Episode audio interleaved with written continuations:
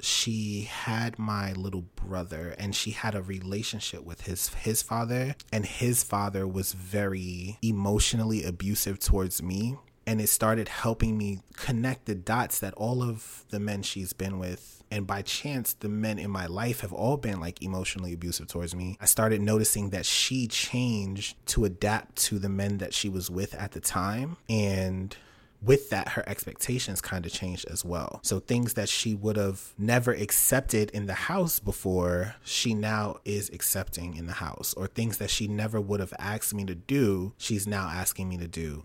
Things that she has taught us the difference between right and wrong, but when wrong happens, she defends it. I had to have been like 13. And from that point, I had decided, I said, when I get old enough, I just want to move. Every L podcast. Every L podcast. Welcome, ladies and gentlemen. I'm your host, Matt Brown, and you're listening to the Every L podcast. Each episode, we'll have a different guest come on and talk about when life hands you an L, is it really a loss or is it something else? Because not every L's a loss. So sit back, relax, or do whatever you guys do to get comfortable as we get into this. Let's go.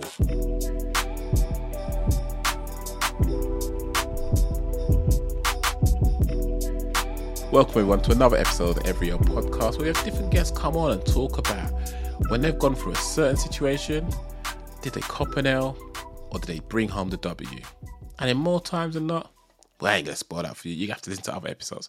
But we can have a guest on who's gonna talk about a time where during one of his situations, or maybe two, we don't know yet, he felt like he copped an L. And we're gonna go and explore it. We're gonna see how he navigated the situation, what support he had around him, if any, how he reacted, and just understand better from him what he went through and looking back if he'd still consider it an L this individual I came across on socials. Um, I seem to be finding a few people like that these days, which is really nice because social media can be a nice place. It's not as bad as some people make it out to be. It just has the potential to be bad if you're looking for that type of stuff. And this individual, his name's Robert, fantastic guy. And the limited interaction I've had with him, he sounds like a solid guy, someone I'd sort of mess with in real life if he was in the same country as me. But unfortunately, he's all the way over in Texas. And I know when I say in Texas, when you hear his voice, you're going to be thinking like the movie Get Out. I pretty much felt the same way, but it's all good. He seems like a sound guy. He's very considerate. He has got his own podcast. Um, I'm not going to sort of go into that because I want to cut into his intro. But his podcast itself is something that is very reminiscent to something I would listen to because it's self reflecting.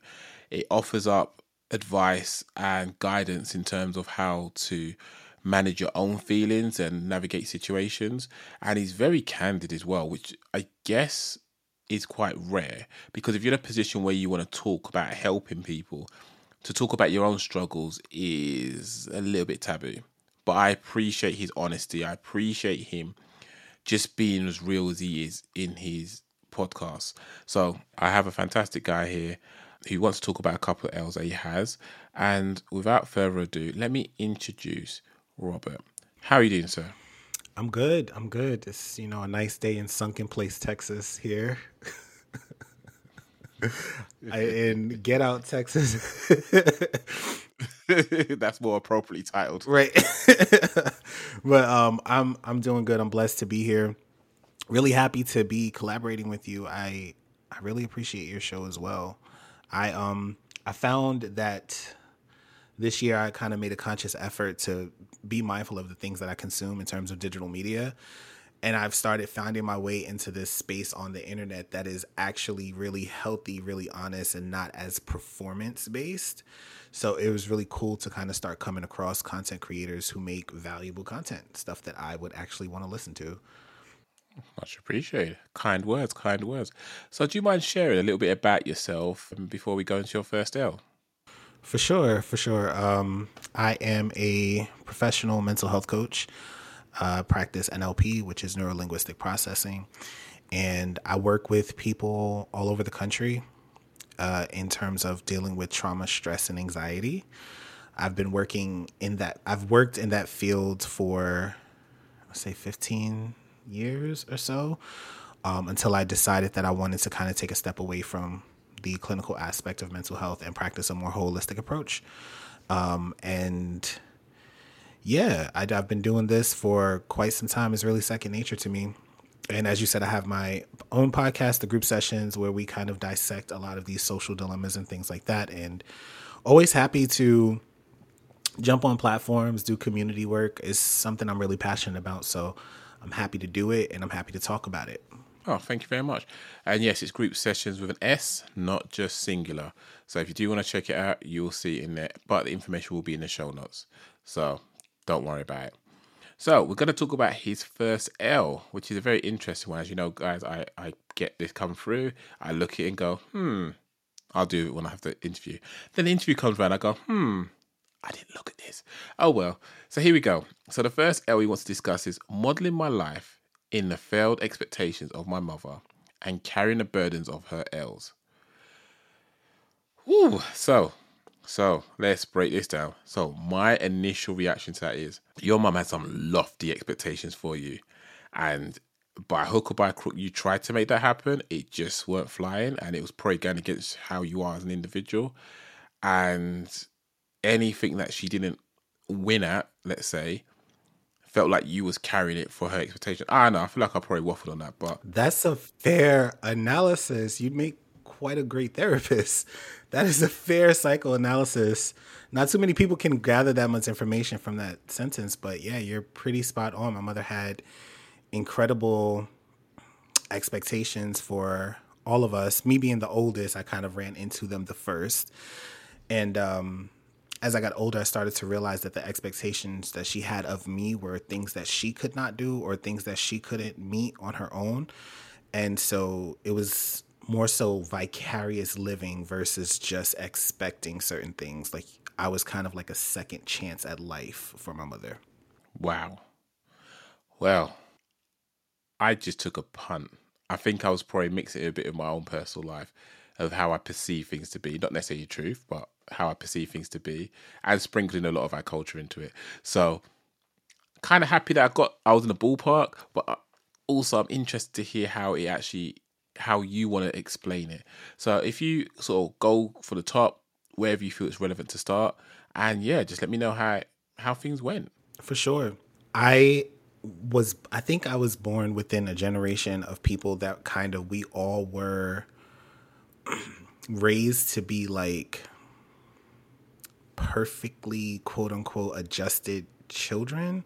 It was kind of like that millennial bridge back in the late mid to late 80s early 90s and there was a really big deal about raising well adjusted kids like getting them involved in activities getting them involved in extracurriculars enrichments and things like that so i kind of was just came into that environment but as I grew up, I was always, always trying to please my mother. Like, whatever she wanted us to do or whatever she wanted me to do, I wanted to make sure that I did it the best that could possibly be. And her expectation was that I did it the best that I possibly could be. So we were not allowed to, like, say we didn't know certain things. You know how, like, in certain families, if you say a swear word or curse word, you get in big trouble so for us, for us, that word was stupid. If you say something stupid, that's like the worst thing you can say in the house.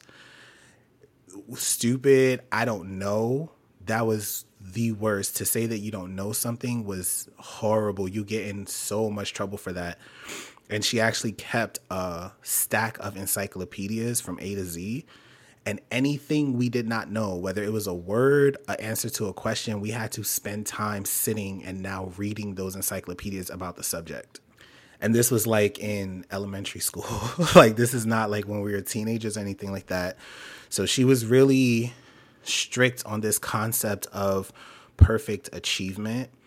And she put that on me for from a really, really young age. And what that kind of led to was that I never really felt good enough because I was always told that you kind of weren't. Like when you're constantly told that you have to do more or have to do better, the offset of what that person is saying is that what you currently are is not enough.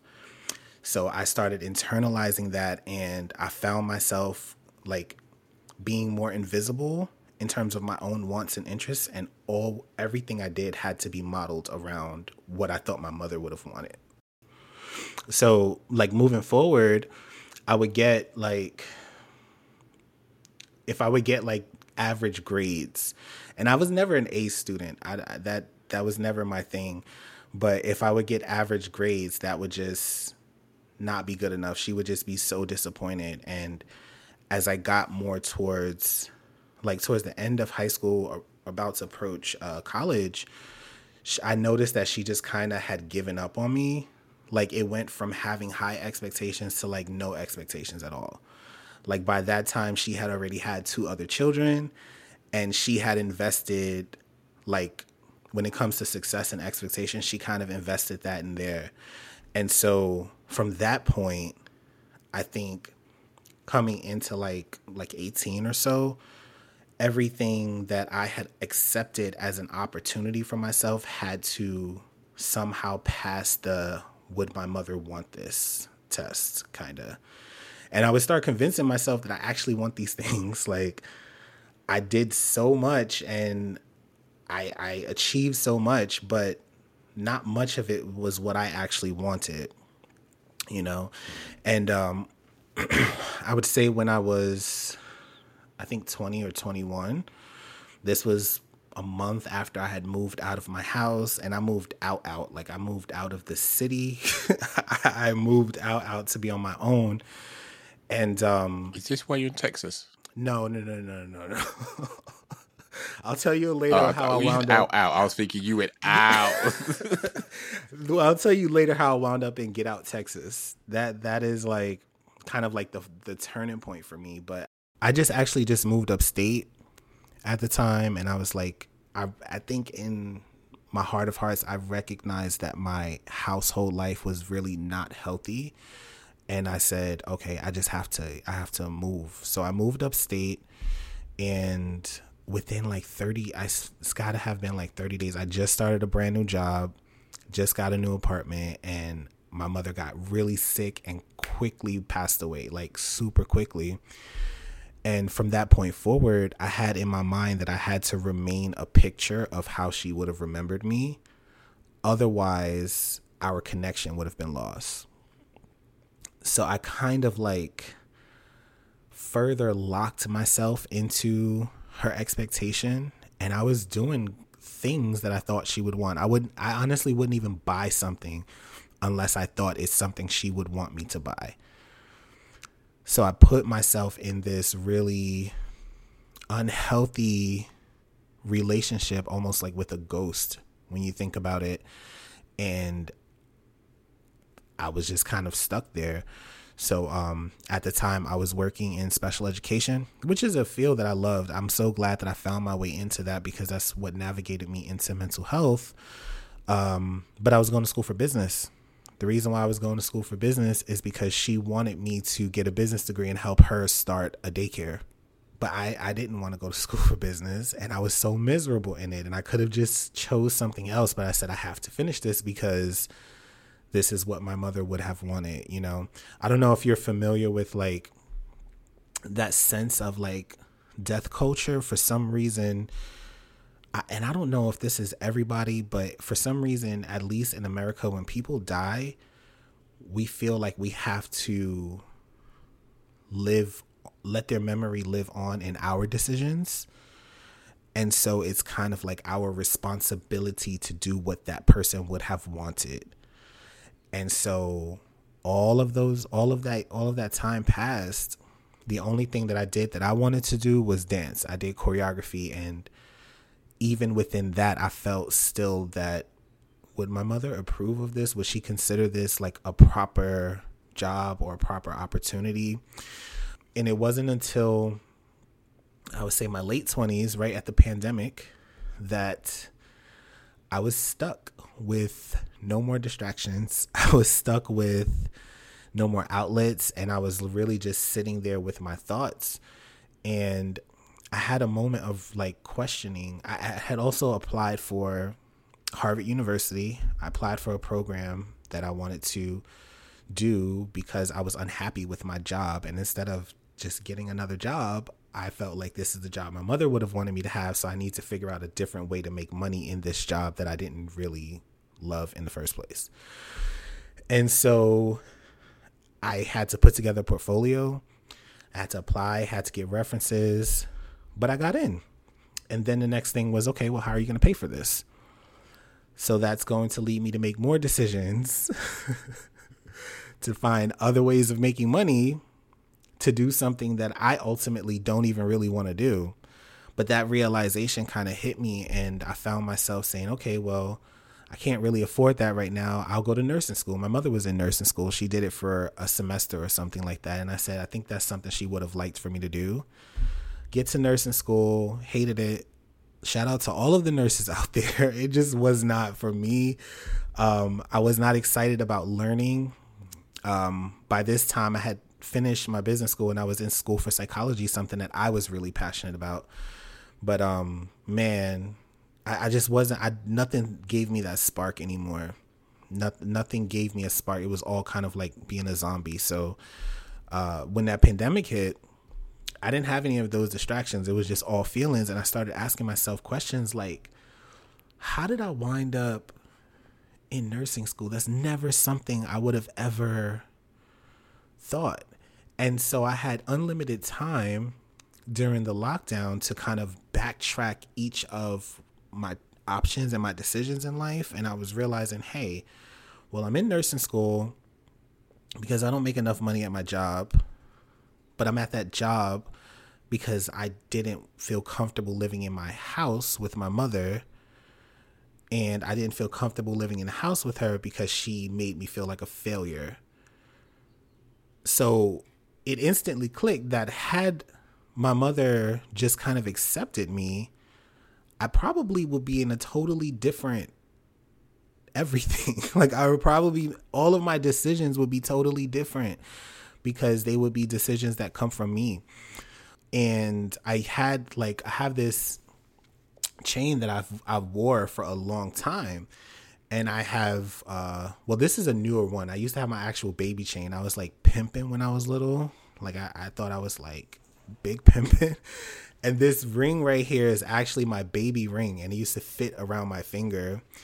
And so I would have this chain, and I also had her uh, high school graduation ring on it too. And so as I'm backtracking all of these things, I'm thinking about how relationships, failed relationships, why are my relationships not successful? Because when I'm in a relationship, I feel like I desperately need that approval. Why do I need a person's approval that I just met? because I feel like I don't have it anywhere else. Why do I feel like I don't have it anywhere else? Because my mother made me feel like a failure, you know? And so I started realizing how her toxic ways had bled into so many other aspects of my life. And I look around my room and I have like um my business degree, I had it framed sitting up there somewhere and I would look at it, it would get me mad because I didn't, I didn't even want, I didn't even want it. It was just a waste of thousands of dollars. And then I realized that I had like one of her high expectations literally hanging around my neck, and I just was like, I can't do this anymore. I, I realized I couldn't do it anymore. And then I also realized that I had actually outrun her in life in a lot of ways. You know, there was things that she didn't there were things that she didn't support me in, but she still expected me to succeed at. She she wasn't one of the biggest things. It was funny that I had her graduation ring is because one of our biggest like divides were centered around education and I didn't graduate high school on time and she wasn't interested in understanding what I was going through at that time and she just was like she let me have it. She was like you're just a failure. You're not going to be anything and you messed everything up. It was always like i messed everything up for her anytime that i would fail at something um, and so i don't think that she, when i went to college because she wanted me to go for what she wanted me to go um, i'd realized that a lot of what she was doing was projecting her failures onto me she didn't finish college she went to college, she started, but she didn't finish because she got pregnant at 19 and had a baby. And that baby was me.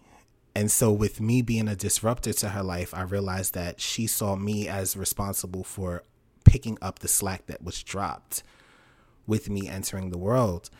And I kind of just put that down one day and I said, you know what? I've kind of I think I've I think I've met her expectations and then surpassed them because I've done things that she couldn't do. She just didn't have it.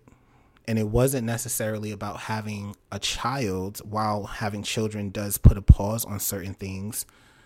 I was already about 20 years old, you know, and there was opportunity for her to find her map, but she had given up on her own map by designing the maps of her children.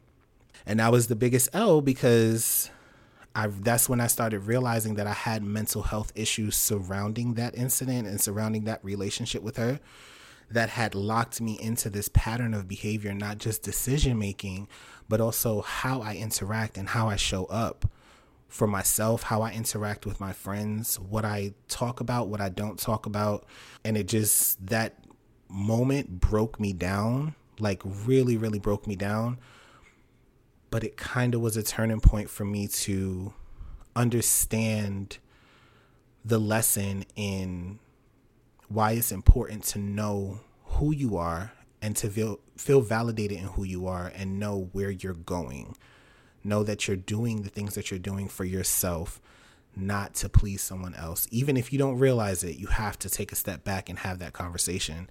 So because of that, I made these decisions said, you know what, this job I have to go this isn't my thing. This is my mother's thing. So this job I have to go. Um, everything in New York would remind me of all of my like it just echoed the performance aspect of me performing my mother 2.0 even in my relatives they would start having conversations with me as if they were talking to her and it just was I saw that I was willingly finding myself into a replacement of her, and I just was like, I I, I can't do that. That that just can't be me. So, um, quit my job. Did you feel that you was being seen, that you wasn't being seen? Yeah, of course. I wasn't showing myself. No one was able to see or acknowledge me because I was always taught to be in the background of her. So I never felt like I was worthy enough to put myself at the front, to show myself. Um, I was laboring under the illusion that if people saw me, I would not be accepted because that's just how things had been for me for so long. Um, and so I, I talked to people about what I was dealing with, talked to my doctor about what I was dealing with, and I actually I will work. I was working a different job for a little bit. It was a suicide counseling job remotely from Los Angeles, and I just saved up. And one day I just said, I don't need to stay here anymore. I said I don't need to stay here anymore. My family historically, like my great grandmother and her family, I don't really know them, but I know that they were from this space, and I had just one of my best friends, he actually lives out here and he has his kids and his wife and I just was like, you know what? There's some place I need to be and it's not here. It's not New York and you know, it was hard to explain that to people, but I, I had to go somewhere else and I kept seeing myself in a space like this. Now, did I consider the political environment and how I would feel about that? No, I didn't. But Texas has, I've been to Texas before and it's just always been a vibe. Like, it's something about everything being super flat and just looking straight ahead and seeing the entire horizon. It just felt super peaceful. So I said that if I'm going to start this journey of presenting and finding who I am, I need to start in spaces that feel like they feed who I am.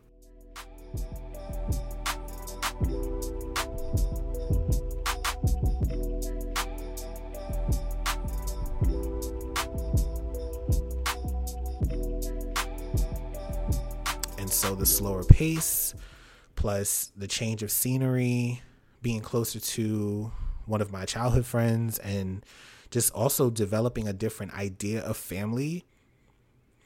I said, you know what? The opportunity's here.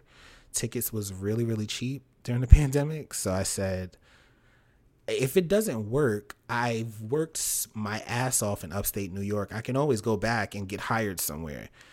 I, I know people I can stay with. I worked really, really hard of building a professional reputation in that city. So it's there, but I could also just stay with my friend for a month or two while I'm saving, getting a new job, getting a place, and try something different.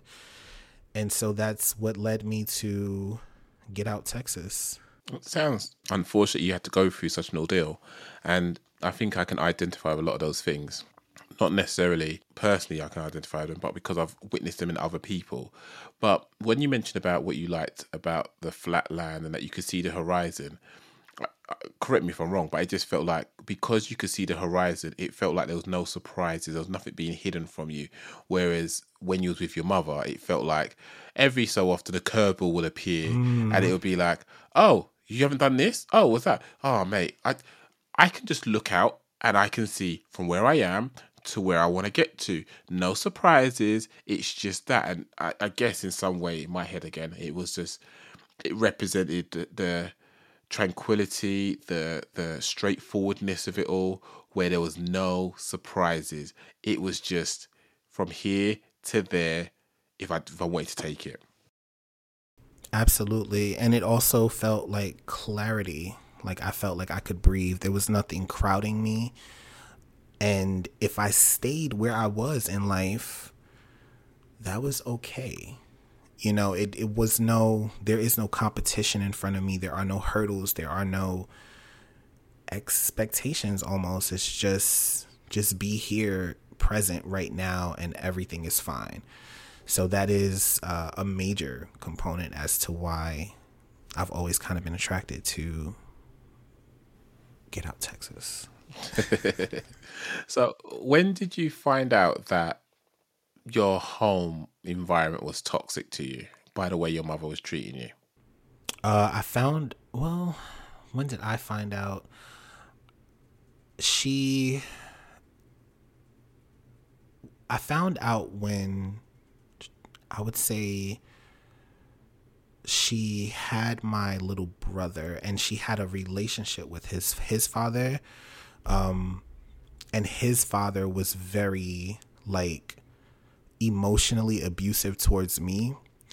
And it started helping me th- connect the dots that all of the men she's been with, and by chance, the men in my life have all been like emotionally abusive towards me. Um, and I started noticing that she changed to adapt to the men that she was with at the time. And with that, her expectations kind of changed as well.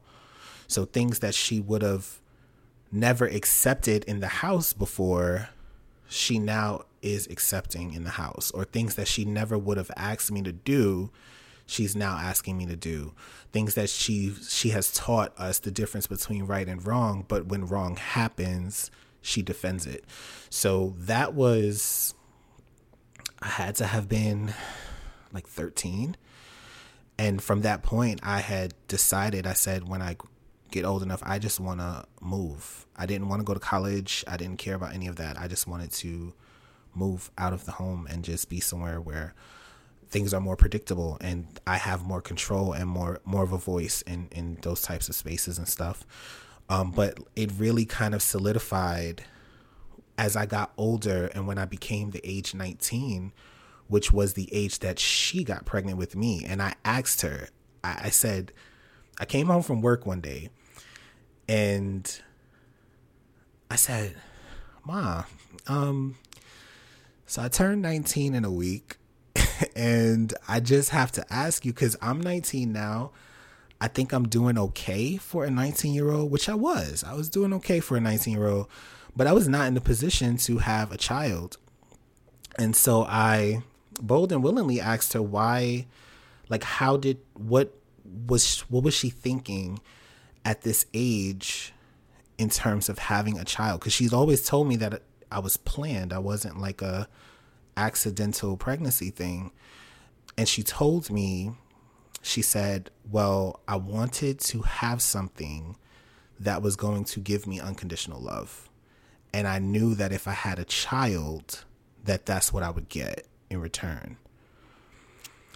And so I, I took a moment to kind of like process that.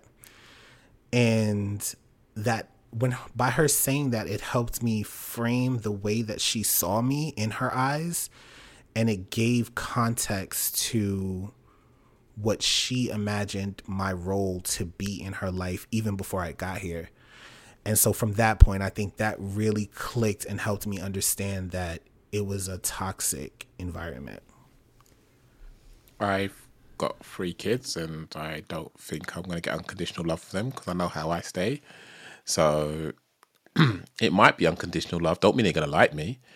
It's one of those situations where I feel that you kind of have to pour in to get anything out and whatever you pour in it may not come out in the way you want it to like coming back to you yeah. more times than not it might go out to other people but I guess that's something you should anticipate. But but to be fair, 19 is a young age. I, I don't feel I could have been a parent at 19. Don't feel I'd have been the mental capacity to do a good enough job. And everyone deals with things in their own way, probably carrying forward their own traumas, whatever, whatever. And I'm not trying to make excuses for her. I'm just saying that I know everyone goes through their own struggles and will deal with it in a way that they feel they can justify at the time. But obviously, in your situation, that feels painful the fact that you then had to be the person to carry the torch forward to try and live out all her failed dreams and aspirations. And I, it sounds like instead of being your cheerleader in the corner, she's the one that's like I don't know that football coach that sort of dogs on you because you ain't performing adequately enough and exactly. sort of has got the referee, but then says, "Oh, don't worry, it's not you're not the you ref. You're doing all right. It's this idiot. He's not doing good enough." Oh, and oh yeah, I guess even if people don't think it's bad to say certain stuff, like, because I'll be completely candid, I, there are times I catch myself talking to my son, and I'll say that be a good boy, don't be a naughty boy, it's good behavior, bad behavior. And I feel like I'm eloquently explaining myself, but then sometimes I feel like I'm probably using the wrong phrase at that time and associating them following orders with it being good behavior when that's not actually accurate. But for me, it felt right at the time and I'm very aware, and don't get wrong, I will I try and mix it up as and when I can, but eventually it's building up something. It's either going to build them up in terms of confidence to be themselves and to explore the world as they need to be, or it's going to build up a wall where they're eventually going to identify it being a wall and hide behind it, and I won't be able to have that relationship with my children that I'd like to have. I've learned from my past experience with my family and so forth like that I haven't spoken to my dad for fourteen years, and that's a that's that's a conscious decision that I've made because there was just no value in it for me to talk to him. He's not seeing his grandkids from me, so and there's no going forward. There's no plans for that happening because I don't feel it's a healthy environment for myself nor my family to be involved in. What you did sounds very reminiscent of that, where you felt like for me to rediscover who I am, or not even to rediscover, because correct me if I'm wrong, it feels like you never even knew who you really was because you wasn't allowed to find out who you was. Exactly. What sparks that that within you to not be scared to go out on your own, not knowing who you are? Well, I I had nothing else to lose. The it was where I was at was worse mentally not knowing who I am, not knowing where I'm going to sleep, that was an easier burden to carry than knowing that no matter who I become or how hard I try, I'm still nothing in this environment. Uh, when I moved, I I didn't have a place to to live. I just when I moved upstate, I was actually sleeping wherever I could uh, for the first couple of weeks until I got myself an apartment. But I was willing to I just I just had enough. I just I had enough and I think that I out matured my mother and I started to notice that she saw me as an equal, as an adult. She didn't really consider me one of her children anymore. She just saw me as At what age was that? this was around 19 between 19 and 20 yeah she she started she started wanting me to she treated me like i was like her partner in terms of stability. Like i was also responsible for providing stability at home. So she asked me to be my little brother's godfather and she wanted me to you know help her with investments and things like that. And it just it turned into a more emotion well not emotion well yeah more emotional complete disconnect. And so i had outgrown her in terms of that maturity. I realized that what she had i didn't really want. I, I didn't want that um, and i just wanted better for myself. Um, i was severely severely depressed for years and i just realized at some point i said i couldn't do this anymore so, whatever was on the other side of that unpredictability, there was no possible way that it was worse than what I had already lived for the past 10 to 15 years. Wow. And did that impact your relationships with friends, people who you wanted to try and get in a romantic relationship with? Hell yeah. Hell yeah. Absolutely. When you are uh, when you're comfortable with that level of detachment and intimate with within your your parental relationships think about like intimacy like as the sun. And all of the planets that orbit around are different levels of connectivity to the sun's gravity that intimate relationship. If most people are in like ring 3 or 4 of intimate connection with a stranger i was at like pluto. So where people would start off in terms of connecting with each other and things like hugging, that was very weird and uncomfortable for me. I didn't understand it. I didn't get that growing up. I didn't get the affection and I didn't get that. So connecting with people, talking about my feelings, holding hands with someone, that was very uncomfortable. It felt intrusive. It felt like I was like almost being violated, like why, you know, physical affection was really strange. So that was really difficult in relationships, but even just in my friendships, I, I still was in this cycle of performing because I'd already set the stage to create this persona that I know they would like. I had a lot of practice in becoming something that people would like. So I was kind of stuck in that for a while because I didn't know how to not be that anymore. So it was kind of like creating that facade that would interact with the world but at the end of the day, I was still alone. I was still by myself because I would never let myself come to the forefront. That that really hurts to hear because you sound like a fantastic human being, and the fact that that was sheltered for so long just feels like the world was deprived of such a gem. But thankfully, you're here, shining brightly, doing your thing. I am. I've arrived, and I think becoming my organic self has been like the hardest hardest challenge.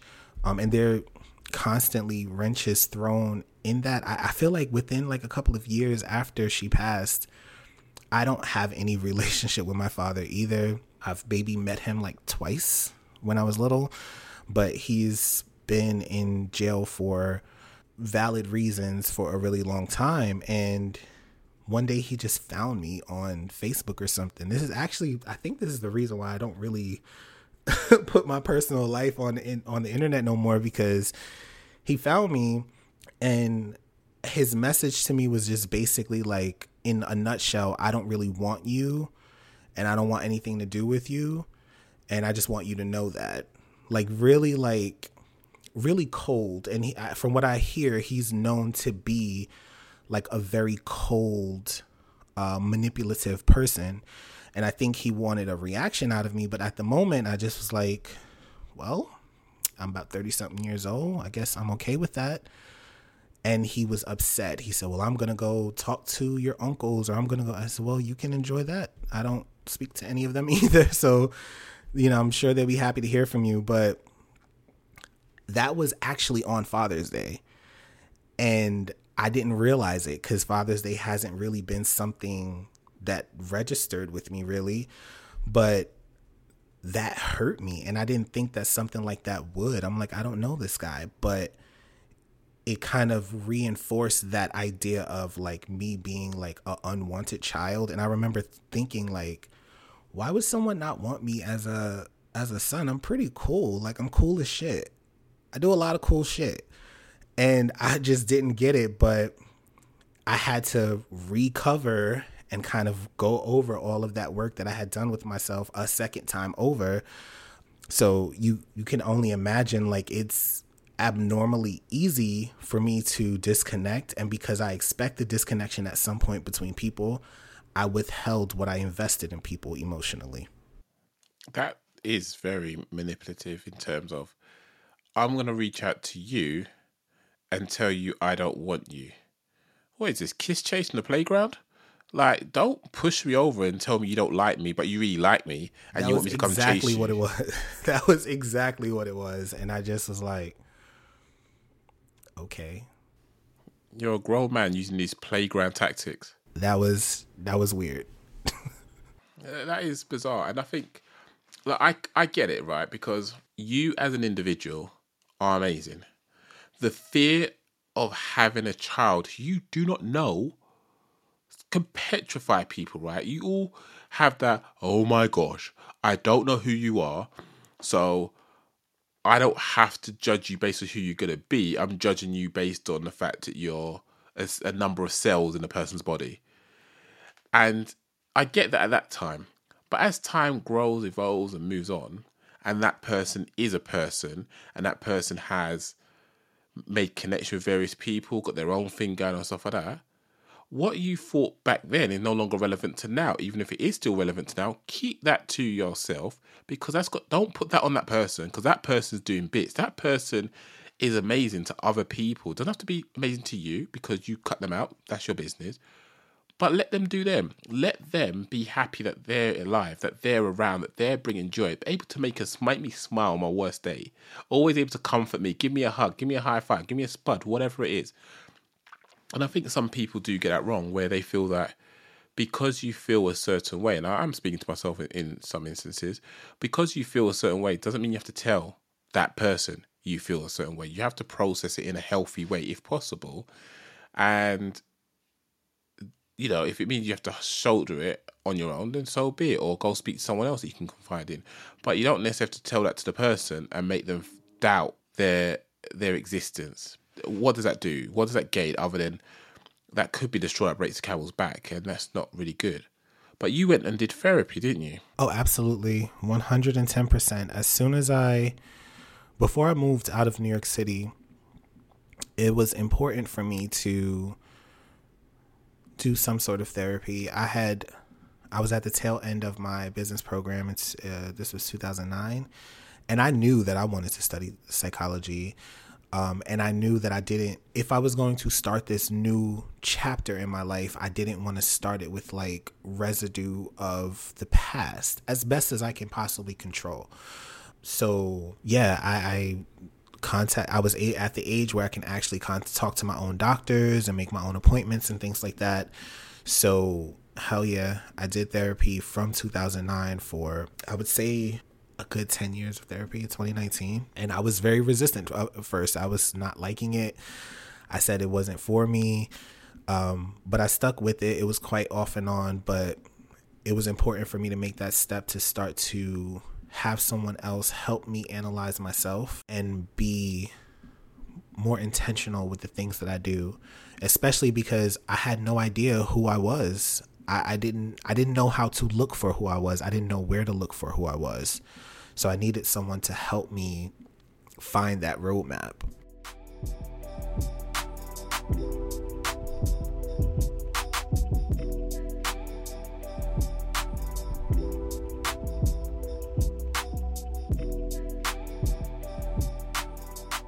or I guess multiple people. I went through quite a few therapists. I was not the I was a difficult client. When I tell you the worst type of client for therapy is the psychology student. We went up in there. I said, "Listen, I don't want a coping skill. I've already psychoanalyzed myself. I'm not taking a medication. I don't need textbook therapy because I have the books at home. I need something original, something that has not happened before. I need a new approach to the mind." And they would look at me. they would look at me like, "Who do you think you are?"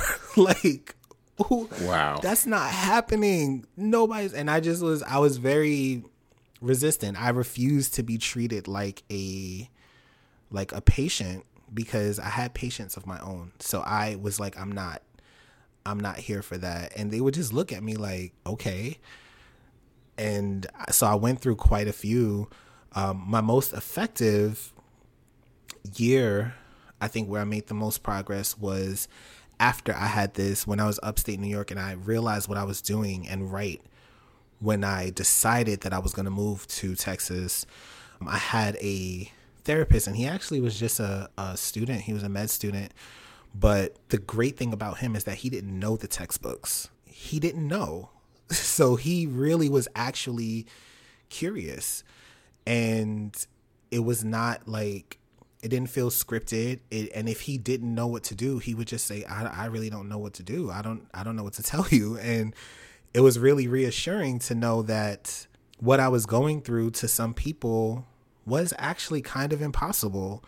And if it felt impossible for me there's a good chance that it might just be an impossible scenario and it's supposed to be difficult. It's supposed to be challenging because it's not expected. It's not normal. And so yeah that that kind of was around the time that i also chose to kind of step away from the clinical aspects because i started noticing that even what was required of me when i was working with people in these capacities that clinics and hospitals and institutions have a very scripted directive that you're trained to approach people in before actually getting to know people and that I guess it's I don't want to call it I guess like a clinical wall, but there's a wall of separation between you observing a person and them observing you. So you kind of give a very flat feedback and you study them.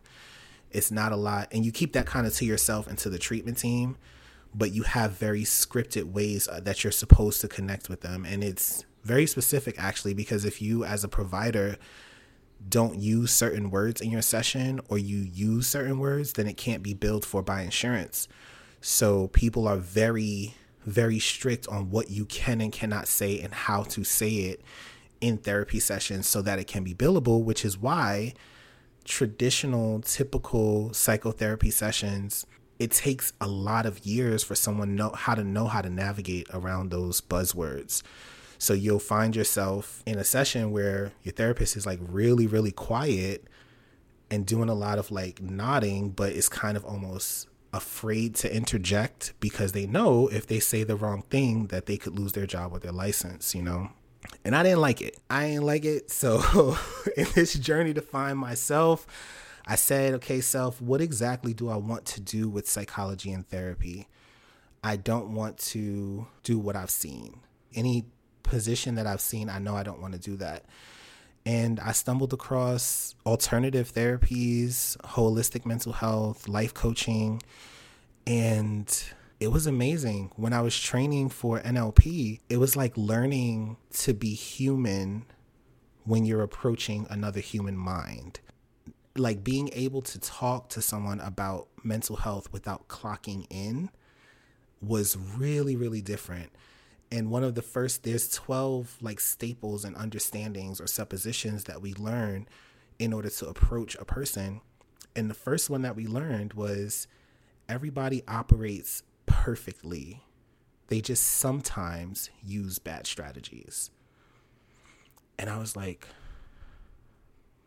i never i was never i was never taught that. I was i've never seen anyone approach a person who is struggling with the understanding that their struggle is a perfect struggle designed for them and that within their mind is the answer not in your textbook. So i love it. And now that's what i do and it's like my favorite thing ever. Power to you. I love that. And the last question for you: Did you deal with this in an unhealthy way, or? Absolutely. Oh my gosh I was so destructive, man. I was I would show like I told you, I had that personality that people saw. I call it like a perfect depression because I was obsessed with perfection and I knew how to perfectly design a personality. And so I would design these personalities that people could see, but they never got to see me. Man, I went through a all t- sex addiction out of the out of control. I never really I had like this, you know how people say you have a death wish? I never wanted to actively be known for taking my life, but I always secretly wished that I was in a fatal accident.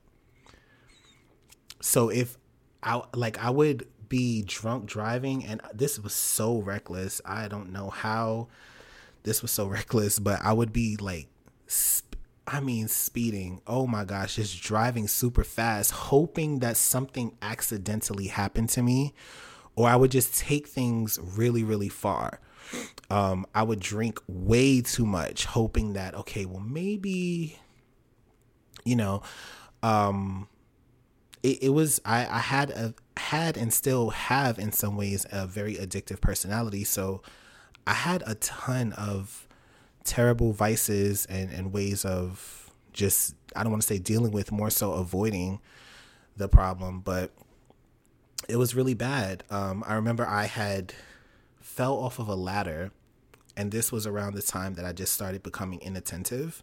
And I fell off of a ladder while I was on a phone trying to put an air conditioner in a closet. Those activities just don't seem safe. they don't seem like they should go together, but I was so inattentive and tapped out of the moment, like in autopilot, and I fell off of this ladder and I tore my rotator cuff in the worst way.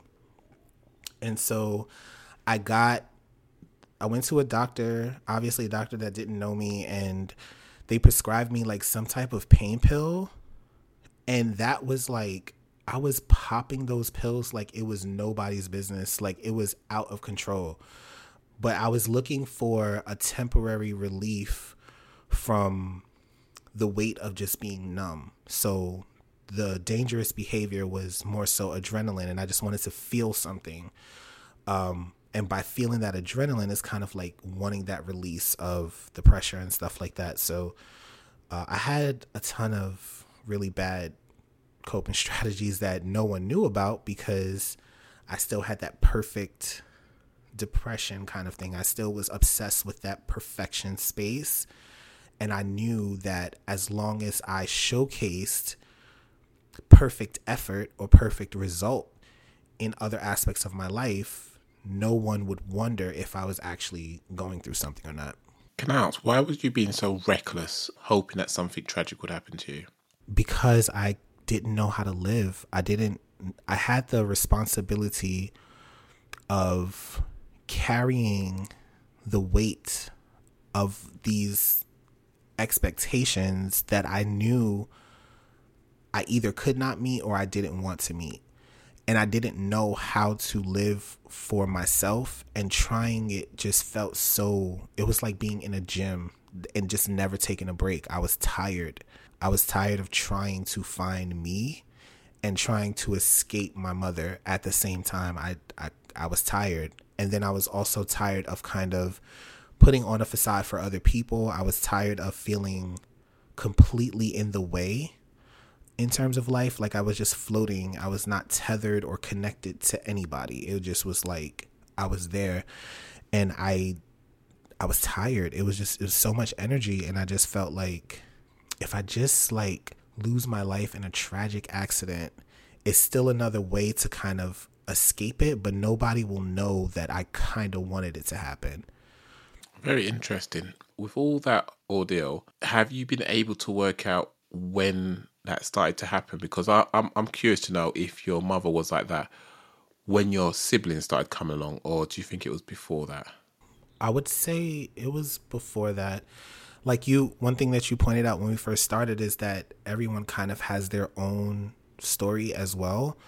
And I think that my mother being this way was a reflection of probably how she was raised and her trauma and things like that. So, what she produced in parenting was probably the best outcome that she had available to her.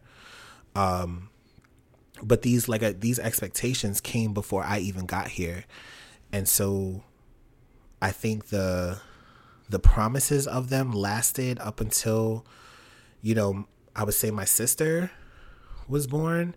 And then things kind of turned really cold really quickly because my sister was way better at meeting these expectations.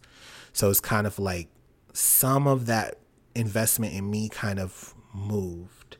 And then over time, it just kept kind of like repositioning itself and until there was no more investment, just disappointment. So it was a slow transition between, you know, that time. So the reason I asked the question is because I haven't asked the question and I will. Feel free to tell me you don't want to dis- disclose it if you don't feel comfortable. But if you would like to have children in your future, if you don't already have children, is that a fear you have that you will do the same with your children as what was done with you? Uh, that's a really good question. Having children actually used to scare me because I didn't want to be that. I was like, I don't want to provide like an emptiness to a child. I don't want to make them feel that way. I also had to babysit all of my life, and I just, I kind of just didn't want any kids. I was tired of it.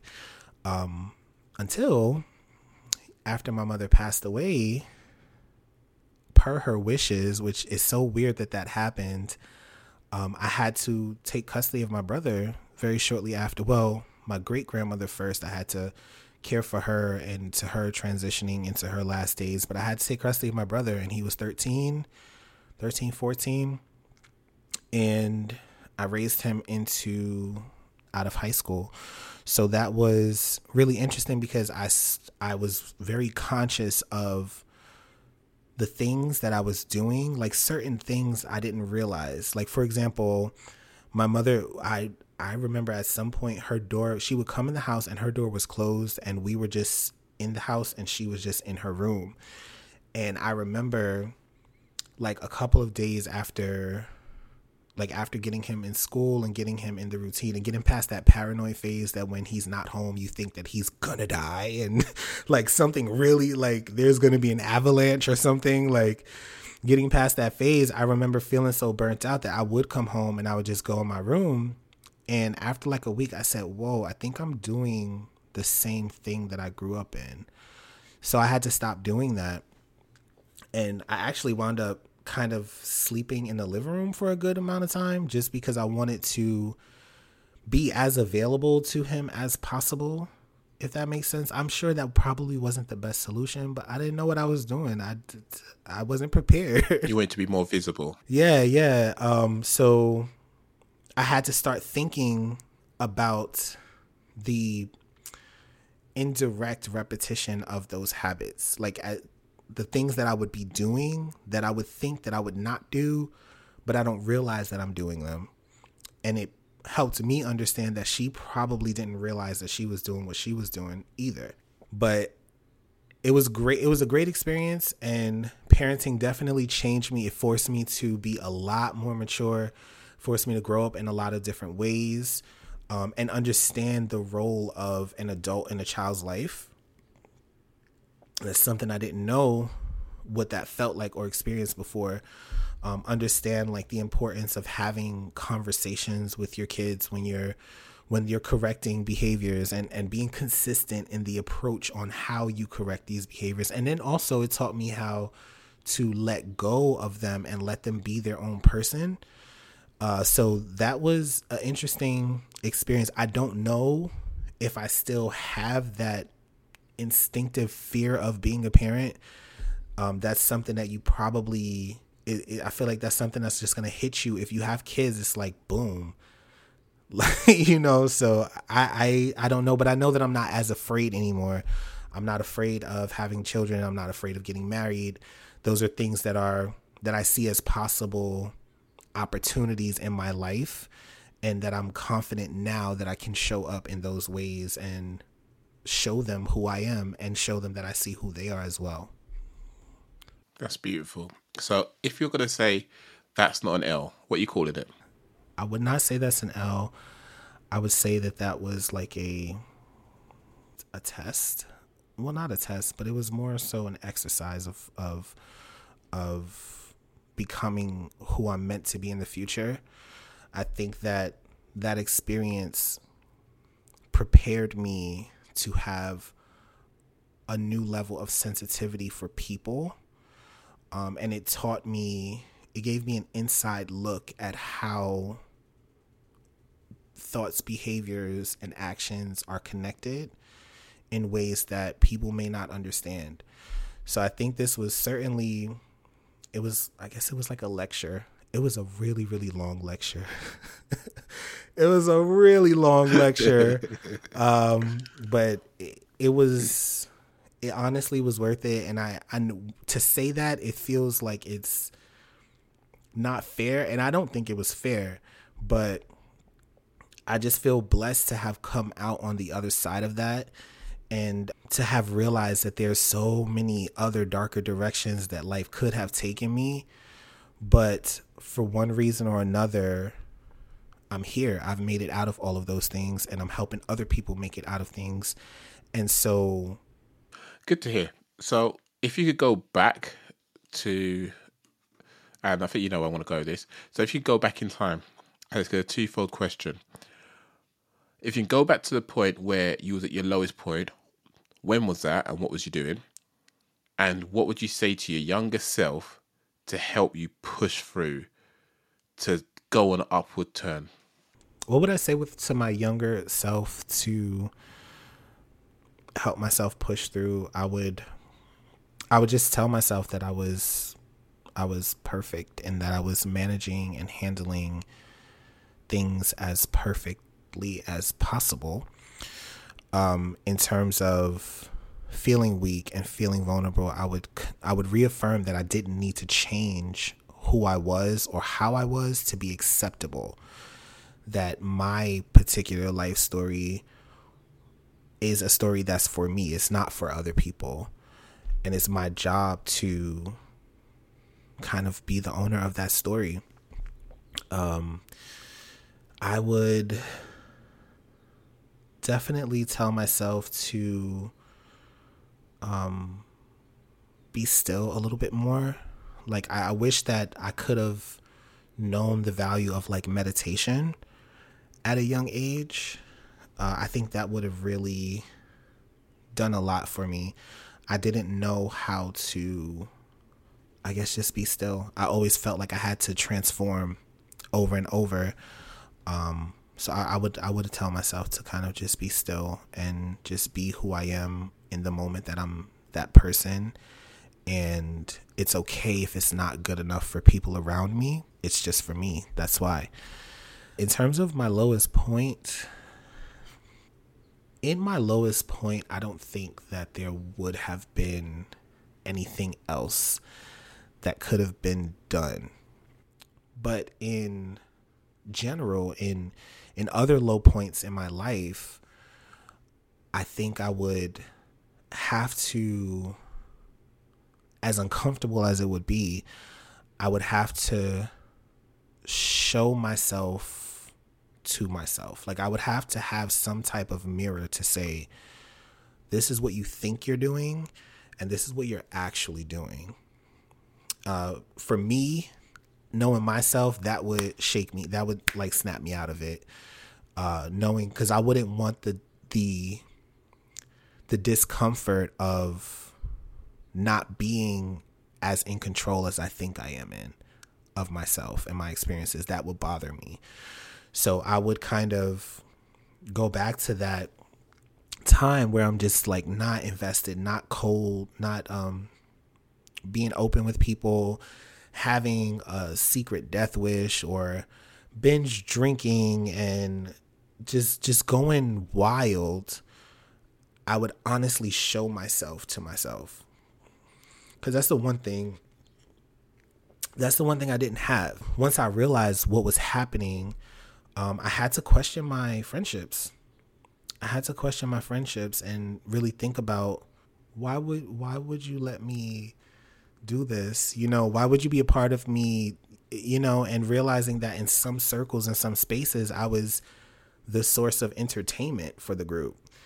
I wasn't really, you know, and so I would definitely want that. I would want to have someone kind of show me, like, hey, um, I don't know if you realize this is what you're doing, but let's play this tape back so you can kind of look at it and determine if that's something you still want to do or if that's something that you want to change. So let's assume you didn't have a tape player because life don't happen like that when you're trying traveling, right? Right. How are you articulating this to your younger version of yourself, and would your younger self listen? I know that I would listen because I wanted someone to talk to me really, really badly. I was really into puzzles when I was little. I would have to connect it with something that I already understood. If I would say, hey, little me,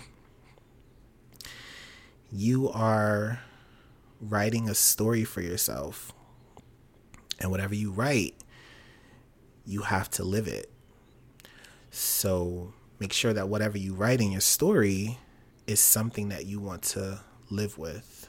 And I would also tell myself it's okay if some people in the story are bad guys, even though they're not supposed to be bad guys. That's kind of a part of the story, too.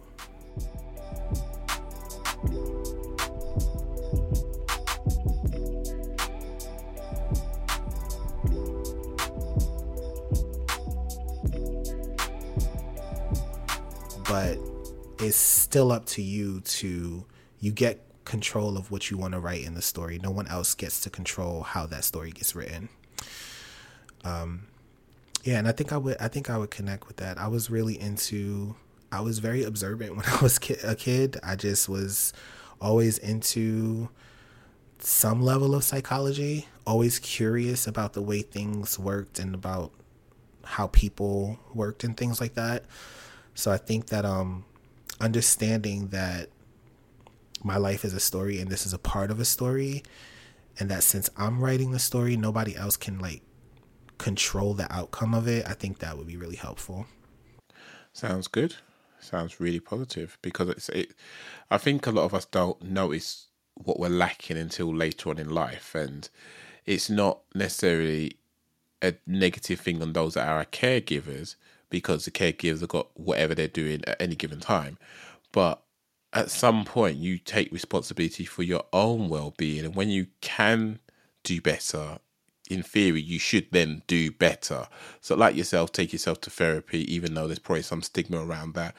Um, you know, yes, you got the medication and whatnot, but then eventually you found a way to not necessarily pursue with that it's all these different things where if you know better, do better in theory. And I know the theory is very black and white, when in practical terms, you need to then replace that with something else, something that's going to be better for you long term. But I'm glad that you're able to identify that within yourself, and that is what you would want from yourself in terms of a someone that just took that time to be with you and to just tell you about your story and it's and the fact that it's an emphasis on your your story rather than anything else. I do want to ask you a question before I conclude. When you said about meditating and all the different things that you mentioned, do you think your environment at the time would have allowed you to have that time to do those activities? Yeah, I do. I had time with my thoughts. Um, I was really, especially when I was young, I was very neglected. I was on my own in a lot of places. Um, if I knew that it was something, if I knew how to meditate and I knew that it was something that I could do in just a few minutes, I had time to do that. Because what I was doing when I wasn't meditating is still escaping in my mind just into more unhealthy and dangerous mental spaces. Um, it would have been nice to have a place to go mentally when things became overwhelming versus having like the experience be so triggering that my mind is doing its own gymnastics. Well, left me a bit speechless there. Don't know what to say. what about you? Do you how would you tell your younger self to do things differently? Like, how would you go back in time in this um, imaginary time machine? How would you teach your younger self a lesson in a way that your younger self would understand? I guess the easiest way I can think of is just take me out for a car drive and just do something that's fun, relaxing, just have a one on one. And we could cover so many variety of topics because it's just a one on one situation from someone that's taken an interest in me. It's not time bound. It's not, I have to look over my shoulder because my mum's there ready to kick me in my head if I say anything inappropriate or say anything that she might feel brings shame upon the house or the name, whatever. And that would be it. But I think that for me in this moment in time would be cool because I'm okay in a crowd or my own. But if I got someone that wants to take time to know me as an individual and I learn stuff as I talk, that'll probably be my my go to. I like that. I got one more better question. Which version of yourself would you send back in time? Depends what the situation is because I've gone through a host of situations. But to be perfectly honest, I think any future version of myself would be a better version because I'm in a period where I'm now 40. I didn't think I had milestones, but I can honestly tell you I did. And the milestones I had were having a house, having a car, having kids, having a wife, all, not in that order, but having all these things. Never thought I'd get reach 40. And now I feel like I'm in free fall. I have no idea what I'm doing, where I'm going, how it's going to work out. Doesn't mean I'm not going to keep going, but I have no set ambitions and what I always do because my one of my cousins actually hung himself at age of 21 and that's when I was back in school. So as far as I'm concerned, I've always wanted to celebrate my life every year going forward. Here I am where I am. And it's like, wow, he checked out a long time ago. Yet here I am and I don't know what's next, what's to do. So it's very difficult, but again, anything in the future I would have been a better version of myself than whatever well not a better version, but uh, a more mature version of the one when I was younger, doing whatever they were doing at the time. That's cool. Just make sure that you're of driving age because you don't want to send your yourself back before you got a license to go for this drive. Bro, I got parks near me. We could have gone in a park somewhere, got a slushy sorted. It's fine. Yeah, it's fine. As long as it's one on one time, like, I'm all right. I I always think too, like when dealing with like um children because I do have clients who are kids, and when I'm working with them, it's important to kind of like connect with that common interest because kids they know a lot. They're so they're sponges. They'll absorb everything. It's just that when we get older, we learn to apply what we know, and we learn to use that pattern to understand other things that we don't understand. Uh, for me, I think I would probably send my I would say like a good 22. I had a pretty impressive profile at that time. And I think that around that time I had done things I was like I didn't I never would have thought I would ever be able to never ever um I had popularity. I didn't think I would ever be popular like people that was weird. So I, I would probably send like the more cooler energetic version of myself. I had a lot of energy when I was little like so now I, I can't do that. I can't do that.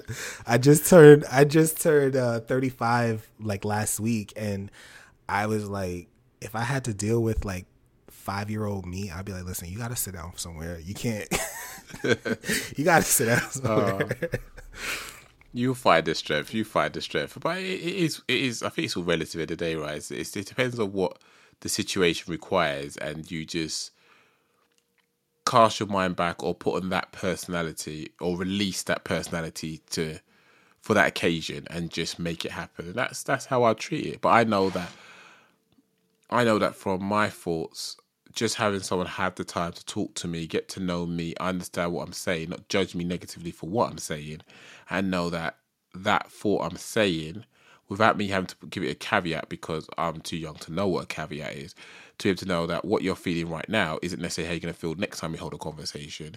And knowing the fact that I will show up is important uh, because I, I guess I didn't have that many reliable men in my life. So I think you try and be the people that you didn't have in your life growing up. But, sir, let me ask you this Are you proud of the person you became despite all that you went through? Yeah uh, I'm even more so proud of the person that I am considering what I've went through, uh, I think each stage I had some level of pride at each stage of who I was, but I wasn't proud of me because I didn't see me.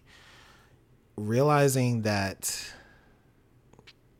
just kind of evaluating these obstacles and realizing where I'm at now, I feel like I have a purpose, and my purpose has been generated by all of those experiences, the good and the bad.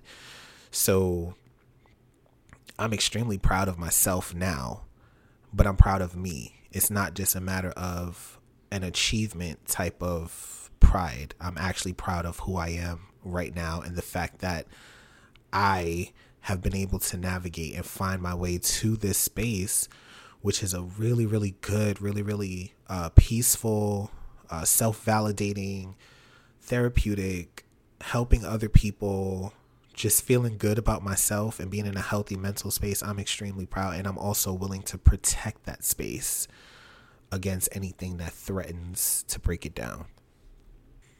Um, so happy you feel that way because I think you, you sound like you handled it very well, and the person you are today is incredible. So I'm absolutely happy if it means that you was in a very toxic environment, but you know what they say: what manure is the best fertilizer. If it means that it helped you to sprout into the fantastic flower that you are now, then so be it. And yeah, it is what it is.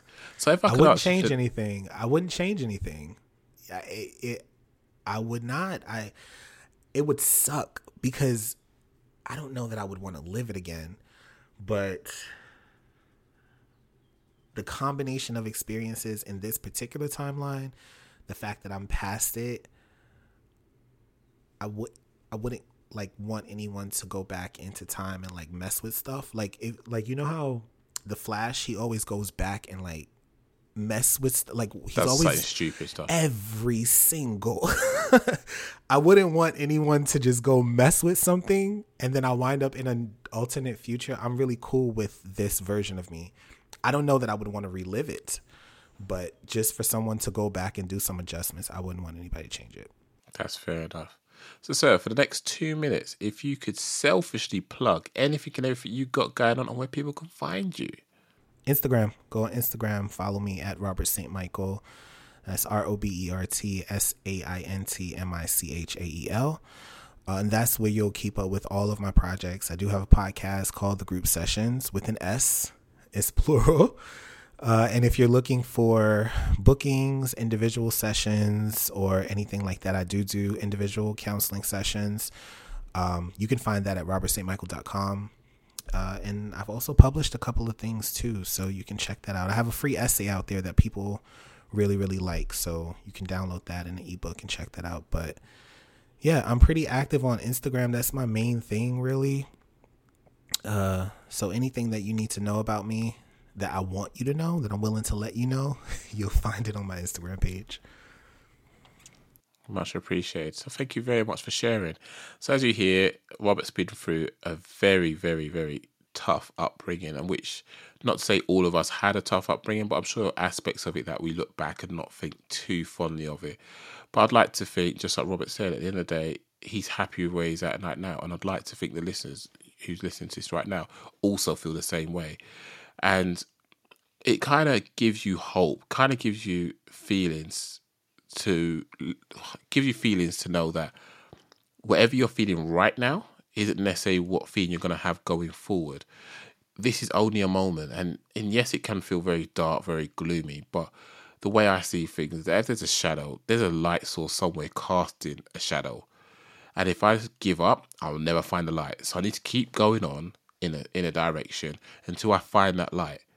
Seasons come and go. In the UK, we know this. We get four seasons in a day. So Trust me, if you're here, you know it. If you live in other countries, you also know it, but it takes months before you feel the seasons.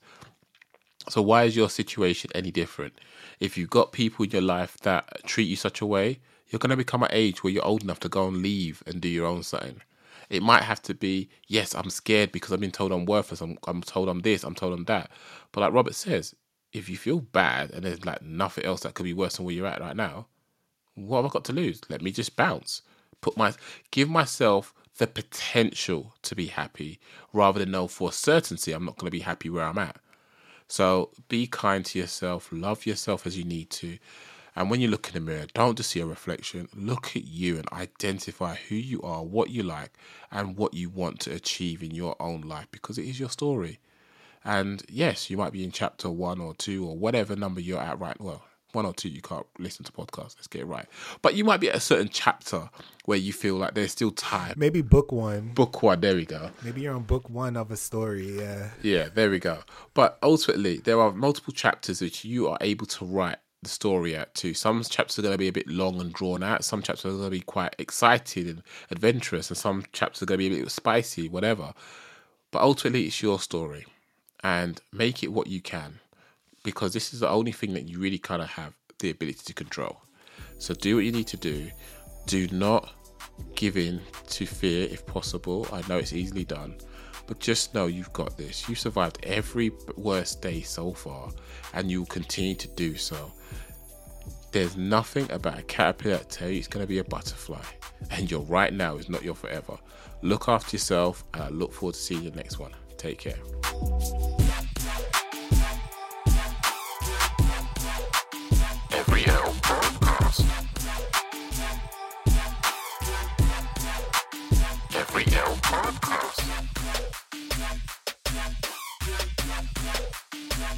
Every